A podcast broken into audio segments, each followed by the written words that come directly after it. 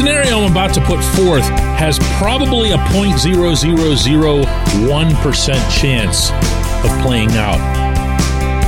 But it's not absolute zero, and I like it enough that I'm going to bring it up anyway. Good morning to you. Good Wednesday morning. I'm Dejan Kovacevic of DK Pittsburgh Sports, and this is Daily Shot of Penguins. It comes your way bright and early every weekday. If you're into football and or baseball, I also offer daily shots of Steelers and Pirates in the same place that you found this.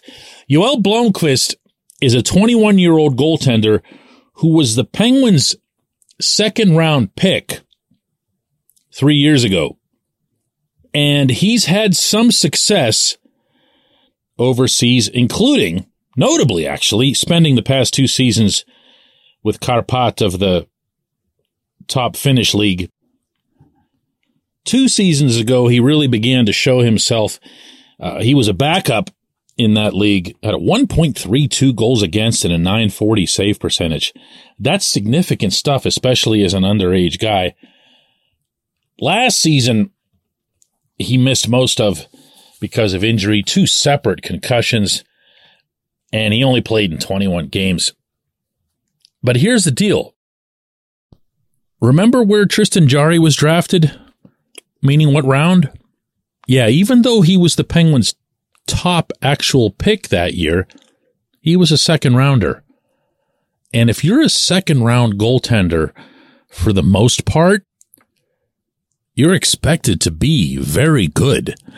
There aren't many goaltenders who go in the first round, and there's a reason for that. It's considered to be an unpredictable art, forecasting how a goaltender's fortunes will play out. But second round, yeah, go ahead and take the gamble. That's where Blomqvist was taken. And that's the pedigree, I'd say, that it'd be fairly attached to someone like him, especially when he advances into adult leagues overseas. Now, this year is going to be different. This year he's he's coming over. Which means depending on how seriously you take the remainder of the depth chart, and I know Kyle Dubas added every goaltender and his uncle to that, you're probably going to see Blomqvist share the net at Wilkes-Barre Scranton with either Alex Nedeljkovic or Magnus Hellberg, probably Hellberg, because as I've told you guys several times in recent weeks, I, my belief is that as soon as Casey DeSmith was traded, the backup job in Pittsburgh was going to belong to Nedeljkovic. And that, of course, leaves those other two for the minors. Now, now, this is where you start throwing in the percentages. Because if you ask me, even if it's infinitesimal, the Penguins should place every priority on attempting to get the very best out of Blomqvist as soon as possible because they could use any wild card that comes along really at any position when it comes to youth. Let's remember here that Matt Murray was only about a year and change older when Murray won back to back Stanley Cups. And few things seemed more unthinkable at the time than that some kid was going to come along and bump Marc Andre Fleury. But he did. Some of that had to do with Flowers' injuries and so forth, but it still happened. And it made a massive difference. The more ceiling that you can inject into that position, the most important position on the ice, the stronger your overall team is. Now, this is where I arrive with some rain to dump on all of this. A, Blomqvist is coming off of not one, but I'll repeat, two separate concussions. He's going to have to show that he's healthy, that he can handle the load, that he can handle physical contact because both of those concussions came as the result of collisions. Second, and please don't bite my head off for this one, even though it's the smallest of possible sample sizes. But man, did he not impress. at the development camp scrimmage this summer. I know, I know. It's just one game.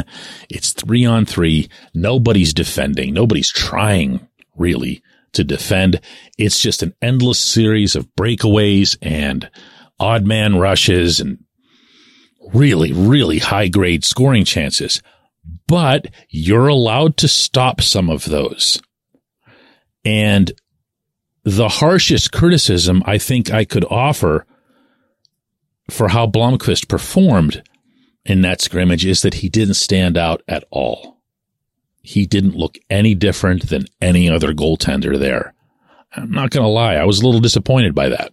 I wanted to see for the first time in forever a goaltender rise up a little bit, a young goaltender.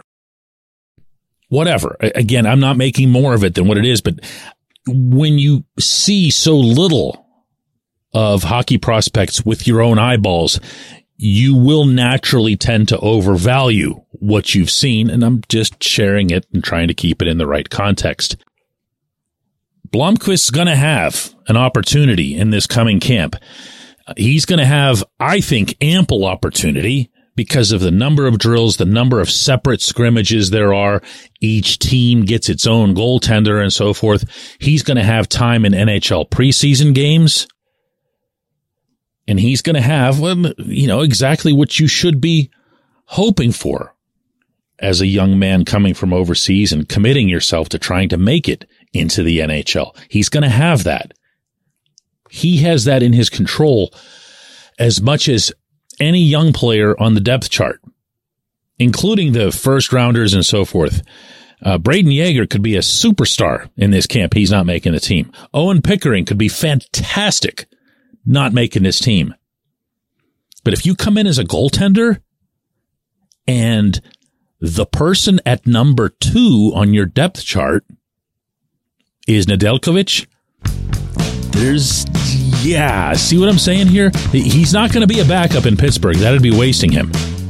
Certainly at this natal stage of his professional career. But you can build yourself up and you can start threatening number one, which is that much more significant. When we come back, J1Q. This segment of Daily Shots brought to you by Family Table. Mom inspired, chef prepared meals delivered straight to your door. No prep, no mess, just reheat. That gives you more time for your family or hobbies. Go to FamilyTablePGH.com. Use the code DK40, that's DK40 for 40% off and free delivery on your first order. Order by noon Thursday for Monday delivery. Family Table, bringing families back to the dinner table.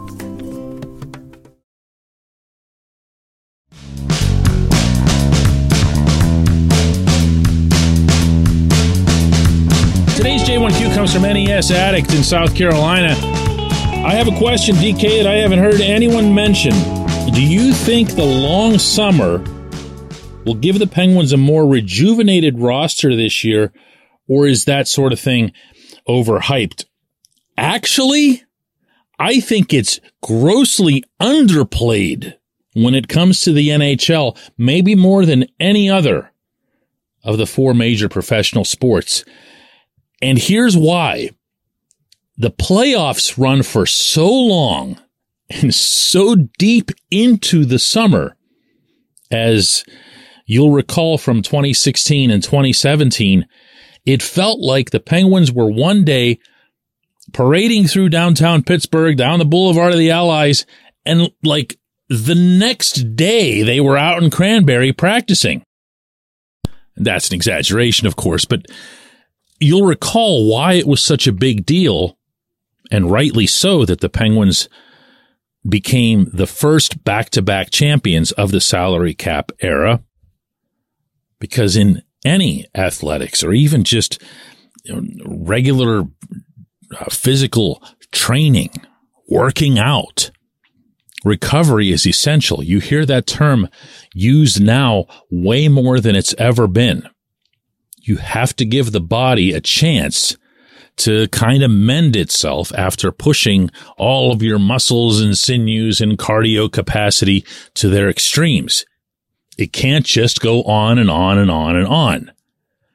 Now, you tell me Was it a coincidence that in the 2022-23 NHL season that both Sidney Crosby and Evgeny Malkin were able to log full 82 game slates?